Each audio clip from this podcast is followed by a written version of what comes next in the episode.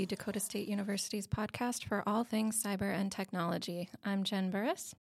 My name is Gabe Midland. And today, our special guest is the Dean of the College of Education, Dr. David De Jong. Hi, it's good to be here. Thanks for the invitation. Absolutely. Um, can you tell us a little bit about yourself, David? Yeah, so I just started here in June and I love it. So that's kind of a high level of summary. And before this, I was at the University of South Dakota for seven years. Uh, five of those years, I was an assistant professor in school leadership, and then the last two, I was the chair of the Division of Educational Leadership. Before that, I spent my entire life in Iowa, where uh, I was a school principal and superintendent for eight years, and before that, I was a third grade teacher and then a fourth grade teacher. Most of that in Pella, Iowa. And I grew up uh, in Northwest Iowa, so I uh, only about an hour from Sioux Falls uh, is where I grew up in a small Dutch community, which probably tells you a lot about me. Um, if you know anything about those weird places, uh, small towns. I came from a town of uh, 2,000 people where my, my dad owned a hardware hank, like a hardware store, and my mom baked cakes for most of the people in town for their celebrations. Sounds like you have a long and storied past. Yeah, you know, each each uh, each stage along the way, um, you know, you learn stuff. And, you know, I'm kind of to the stage of life where I look back and appreciate, you know, my mom and dad teaching me to work hard and, and serve people. And uh, it's been a fun journey uh, when you're able to focus on things like that. Absolutely. And so, going back to the fact that you started out in elementary education, how has that informed your decision making skills as you've progressed and advanced into more of a leadership role? Yeah, well, one thing I appreciate is, you know, the the progression in education where, you know, teacher, principal, superintendent, uh, professor, and then a chair, and now a dean.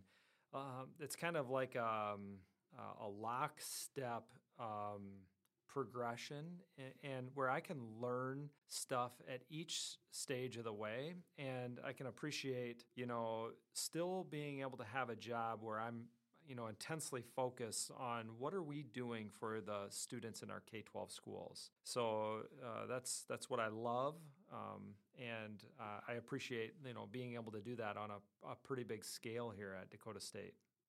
Okay, and why don't you tell us a little bit about the College of Education here at DSU?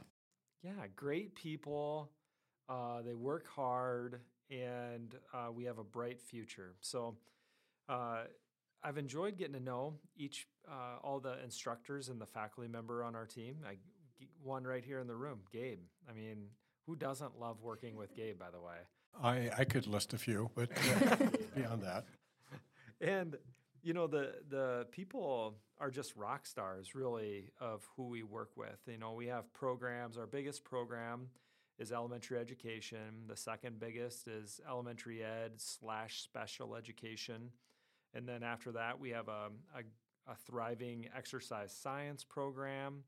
And then we have uh, smaller programs in pe and um, uh, secondary education. We work with our friends in arts and sciences uh, um, like biology teachers, business teachers, computer ed teachers, English teachers, and math teachers at the high school level, uh, which are in very high demand right now across South Dakota and the region.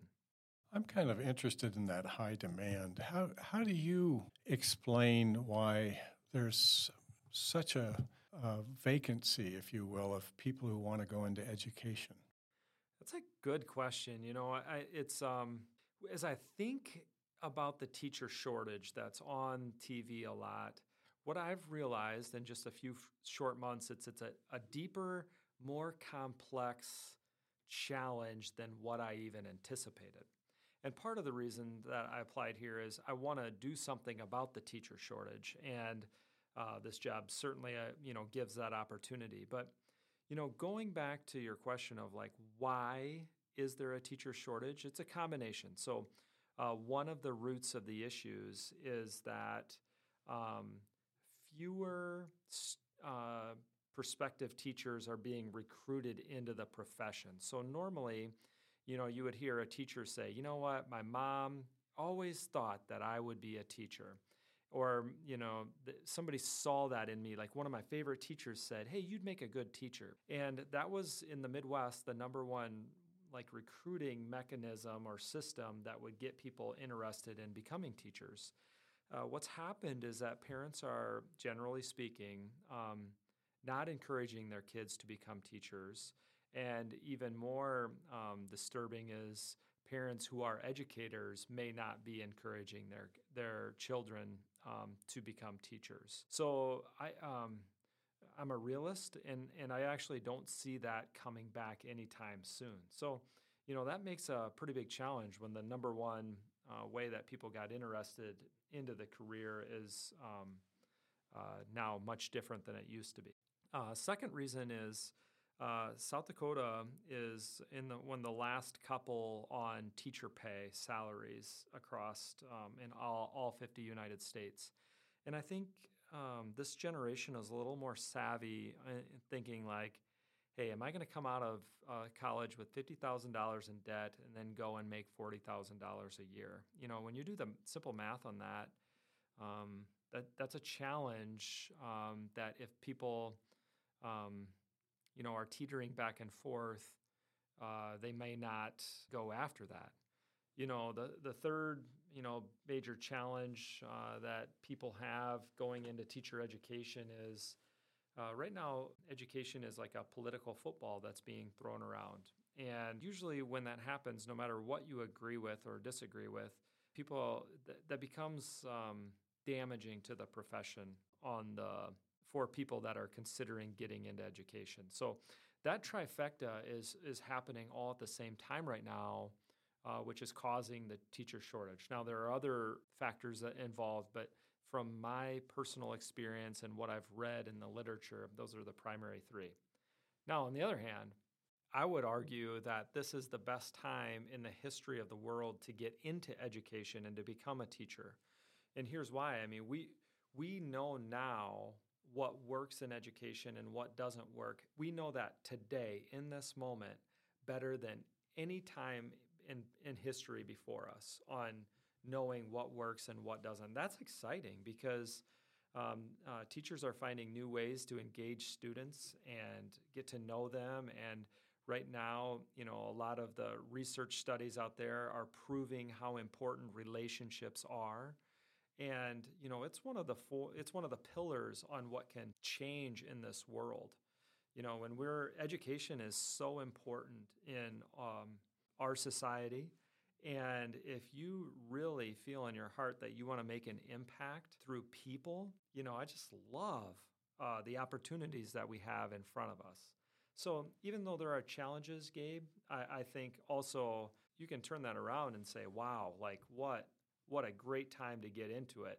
You know, another thing is too with the teacher shortage, uh, some people can pick where they want to teach. So instead, like I literally, when I was applying for a job in Pella, there were 750 applicants for my job. They told me that after uh, I got a job uh, there, but you know there are fewer applicants that uh, are going for uh, jobs if you want to be in a certain location. So I, I would argue that's a great um, reason to jump in right now as well. It's a lot of information to. Yeah, sorry about that. Think on. No, that's that's. Uh, I like the fact that you talk about uh, them as challenges rather than barriers or obstacles. Um, you know, this podcast talks a lot about technology, and it certainly changed the environment in the classroom. What do you see as challenges or opportunities with regard to using technology in the classroom? Yeah. Uh, when, when I think about using technology, the number one overarching goal is how can that enhance learning? So, using technology just to use it, uh, I would argue would be a mistake.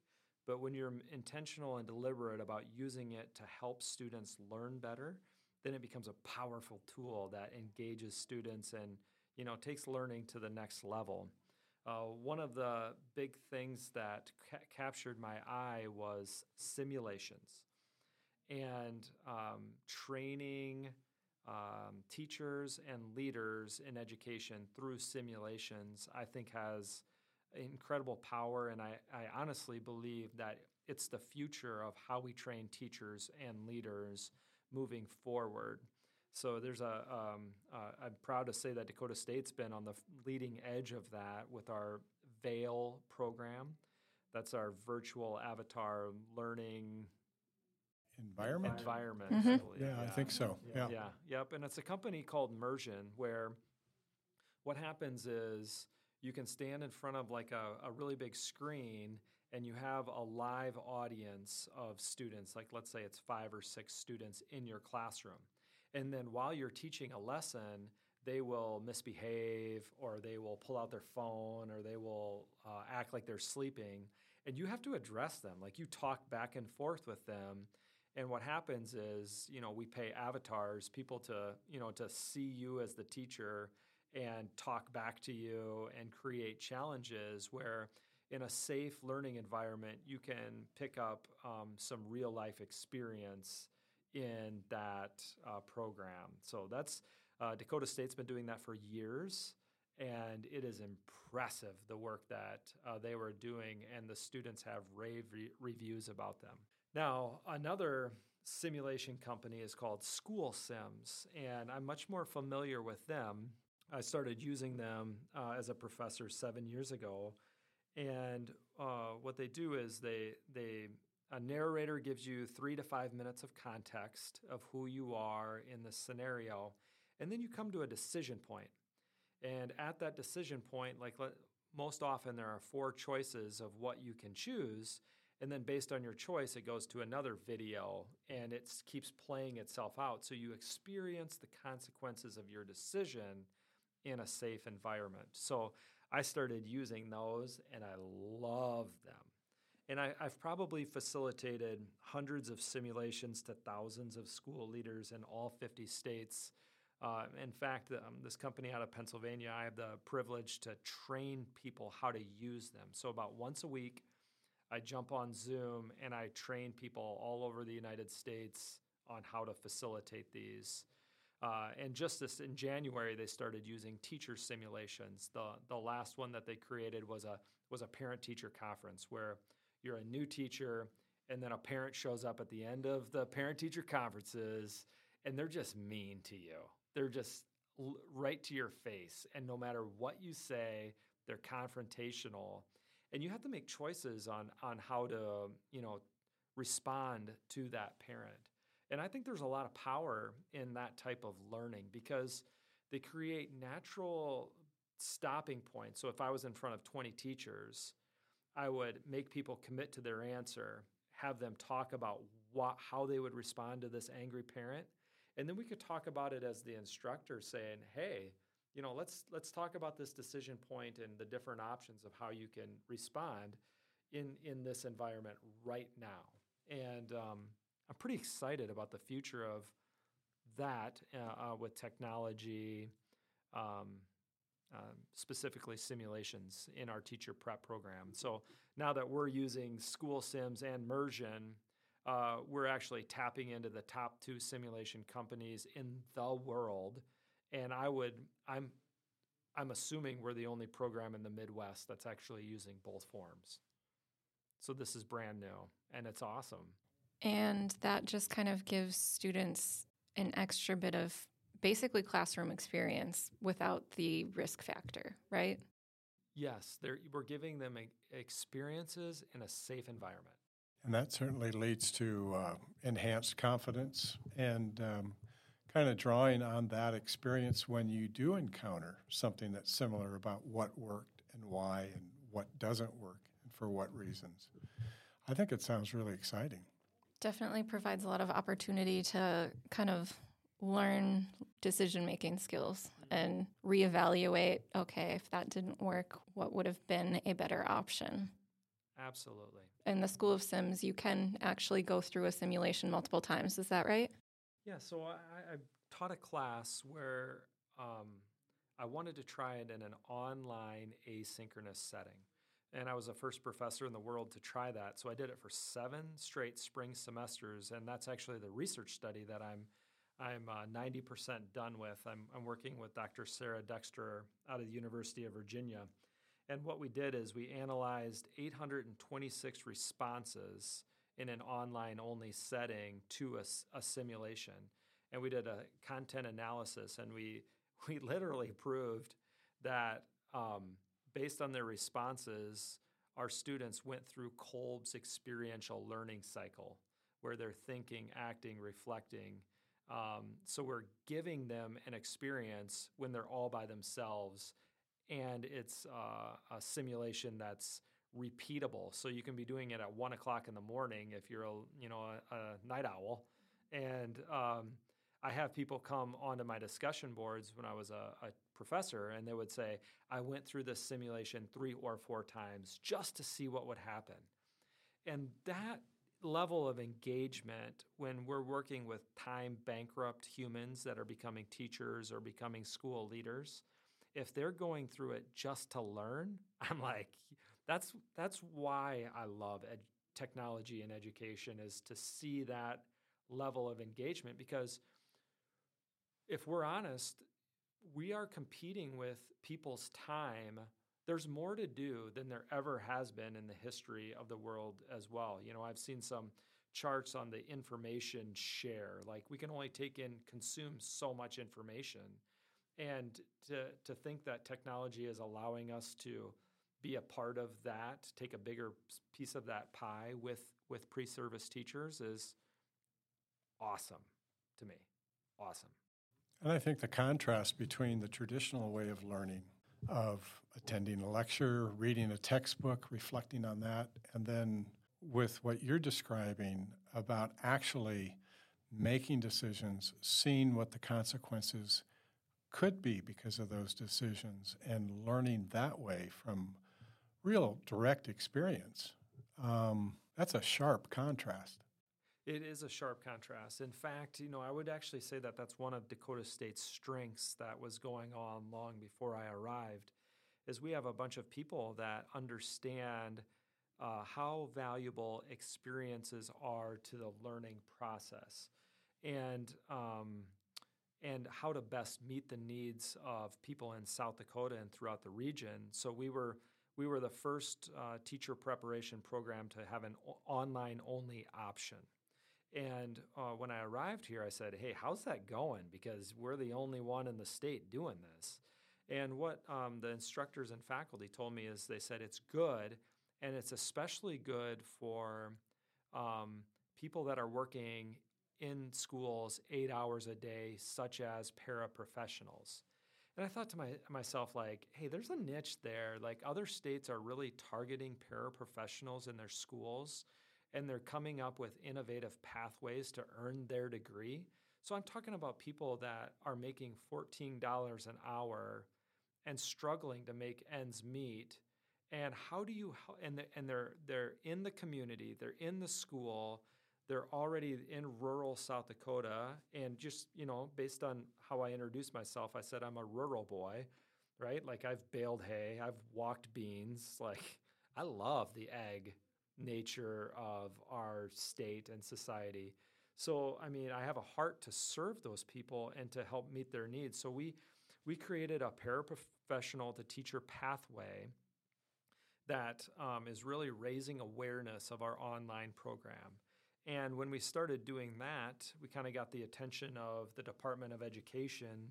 Um, now I'm on a, a work group um, that's thinking about teacher apprenticeships and what does that actually look like in South Dakota. So other states are beating us right now, mainly Tennessee. So if, if I encourage anybody listening to this, do a Google search for Teacher Apprenticeship Program Tennessee. And you'll come back, you'll be like, wow, they're actually in the field working eight hours a day and uh, we're figuring out which courses that we can like infuse into their real experiences or teach them online online or in the night or in the weekend. And we're helping those people um, get most or all of their tuition paid for while they're working. And um, that's generating more hundreds of more teachers in their state per year. So, you know, one of my visions um, is to learn from the other states on, on what are they doing really well and uniquely that we can we can take to the state of South Dakota. So I, I'm not sure what that would look like. I have a lot of listening and learning to do, but uh, there's a real opportunity to be the first uh, teacher preparation program in the state to to figure out what a teacher apprenticeship model could look like, and then normalizing that pathway and getting more paraprofessionals in our school. Um, now they're coming out of school debt free. They're maybe coming out uh, half a year or a year early into the workforce. They're still getting a 120 credit degree through us. Um, I mean, the future. That's why I say the future is bright because we're looking at new ways um, to be able to serve our state. Well, and a, a true win win situation. Win for the individuals who are already in the schools and know what it takes to be an instructor but don't have the credentials. And a win for the university um, with uh, recognizing we're meeting a need and uh, also uh, lifting, if you will, the whole state. You also factor in those built in relationships that they already have in their community because they're there. And with students in the school potentially. Not only that, Jen, but there's been a shift with um, the old way of thinking was um, uh, if somebody wanted to become a teacher, they would be told, hey, go out into the real world, get experience for two or three years at another district, and then come back to us, and then we, we'll try to fit you in, see if you know you can come back home to us. Uh, what it started on the coasts and now it's in the Midwest. Grow your own models, where you're going to now see starting this spring, you're going to see school districts that are hi- doing this. What I'm talking about, hiring their people to be paraprofessionals and encouraging to get their degree um, through either you know a different way than what it's been like in the in the past and they're trying to grow their own teachers and saying, yeah, we have a, a job waiting for you in our district.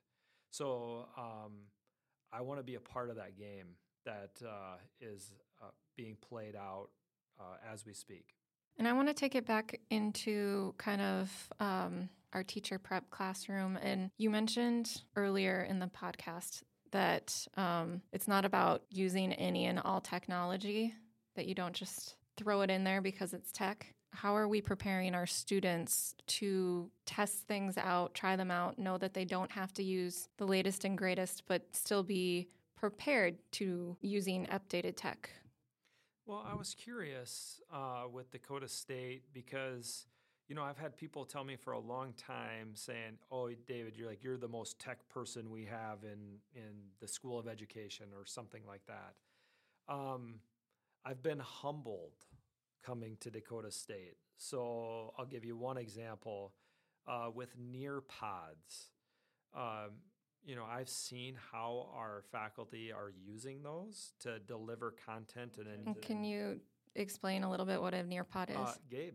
Uh, I use Nearpod quite a bit. Yes. Um, so you can take your, your presentation and you can put it into this program, and you can also insert, if you will, video content. You can insert uh, what we'd call formative assessments along the way to check student understanding of new information that you're delivering to them. It's also uh, something that the student can have accessible to them outside the classroom. They can download, they can take notes on the program and and revisit those things that may be a little fuzzy or that they're not completely confident in. It's a tremendous program in a lot of different ways.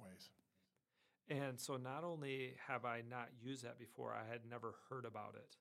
You know what I mean? So Dakota State was doing things that I hadn't even I didn't even know existed before I arrived here. Mm-hmm. So uh, to, I mean, I don't know how else to describe it other than our team is crushing it on using the best technology available to enhance learning of our students because they already know that our goal is to model the way so that way they use that when they are going out and getting jobs. And and that type of rich environment that was fostered for many years in our college of ed um, that's probably why we have a 100% placement rate with the highest percentage of all the teacher preps in South Dakota of placing students in uh, South Dakota, right? So, I mean, people want our teachers and everybody knows it. So, uh, our people are in high demand. So, that's very impressive to me. And I think, too, it's part of the larger Dakota State culture about there's always change. Change is inevitable. And maybe I've said this before, but, um, you know, people spend a lot of time uh, mastering certain kinds of skills and techniques. And so change is not something that anybody really looks forward to. They, they approach having to do something just a little differently with a little bit of resistance. And that's true here at DSU. But the difference here at DSU, I think that David's speaking to, is that we know that it's inevitable. We're gonna we're gonna try it. We're gonna give it a really good test. And if it's usable, if it if it adds to what we're doing, we're going to adopt it. But if we find it doesn't really add anything or it doesn't really make any kind of a difference, we're going to set it aside. And that's a big reason why I'm proud to be here is that no, we don't like change any better than anyone else, but we embrace it and we recognize it. It's inevitable. So there's a lot of opportunities uh, for us with this technology. Tell me a little bit more about the Sims. Um, are there several different kinds of situations? Or are there is it finite, or how does that work? Yeah, so right now there are about 40 simulations in the library. Started out as a principal um, focused simulations where you're the principal in this scenario. And then there was demand, so they expanded the library to be include superintendents and then counselors and then finally in January teachers. And so when this position came open at Dakota State, I'm like, man, I've been using these simulations the company is going to be going in all in on teacher simulations, and I knew that. And um, I was like, this is a perfect time to bring that um, to Dakota State. So, uh, you know, I, am excited about the conversations that they're going to foster amongst our students. You know, uh, for example, let me get my calendar out here. One week from today, on the 21st, I will be leading simulations with our level three students. So, our level three students, what that means is they're getting close to becoming a student teacher.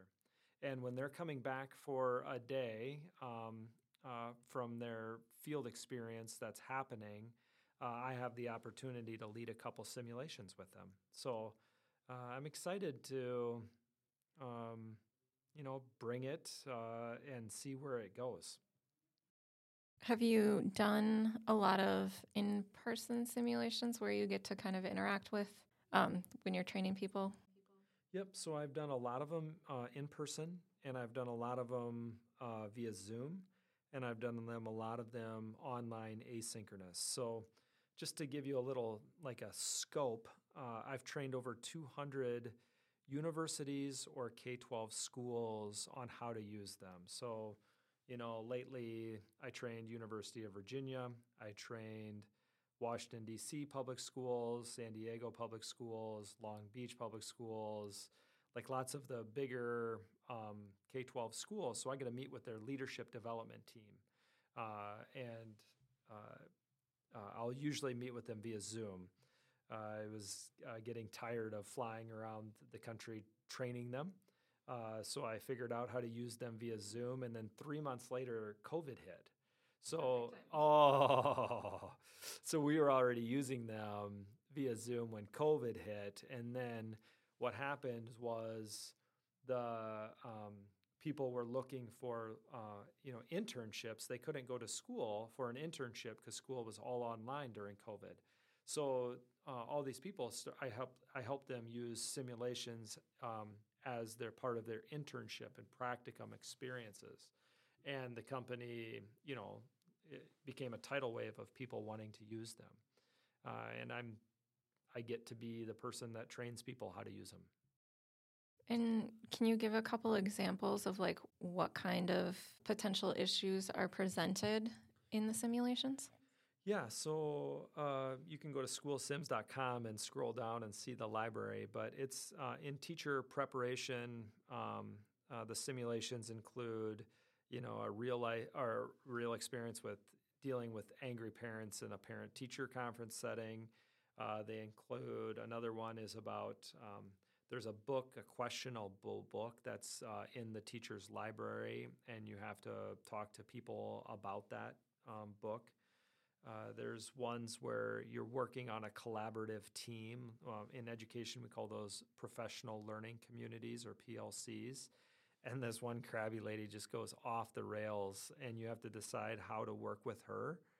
Um, you know, everything from uh, you get into trickier ones uh, with race. Um, that uh, is a simulation.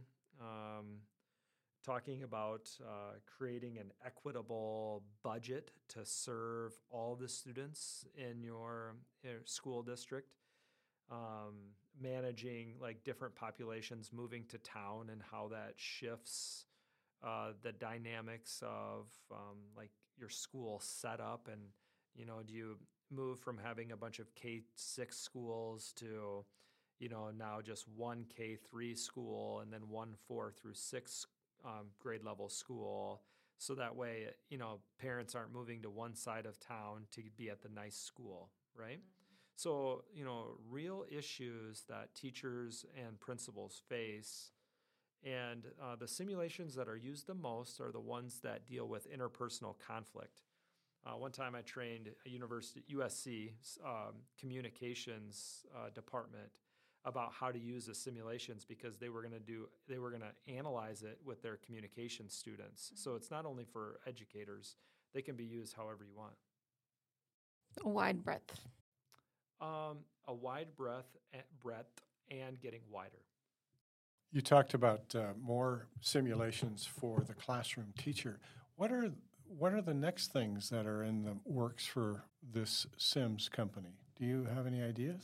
Yeah, so I would say that my best guess is 90% of their clients are leadership preparation programs, where only 10% are teacher preparation programs. So they already have like a leg in to all of like universities, um, like schools of education, you might say. And so what, what's going to happen, I predict very quickly, is all these teacher prep programs are going to be like, hey, our ed leadership friends are using these we need to use these as well. The second uh, big wave that I see happening right now is there are states that are choosing to lower the standards on uh, what it takes to become a teacher. Uh, for example, in Arizona, if you're a veteran, you can now be a teacher. So you can teach third grade right away. Um, so, what that creates is that creates a scenario where you're putting somebody that may not have as much training as somebody else. And if a school district can now use simulations to simulate some experiences and pro- provide their own professional development uh, to these people that are teaching these classes, I think they'll. That, that's why I believe, um, you know, simulations are, are the way of the future. To be honest, with with real life instructors facilitating them. What do you see for the future of the College of Education here at DSU? Keep working hard, keep following open doors. I mean, our vision is to become the best um, college of education in the Midwest. So um, we're going after it, and we have a bun- we have all the right people on the bus. Now we just need to keep keep moving things forward. Okay. Well, thank you so much for being a guest today, David. Thanks for the invitation. Happy to come back whenever I'm invited again. Thank you, Gabe, for co hosting today. Thank you for having me. Thank you to our podcast producers, Hannah Rowe and Max Allman. And thank you for listening.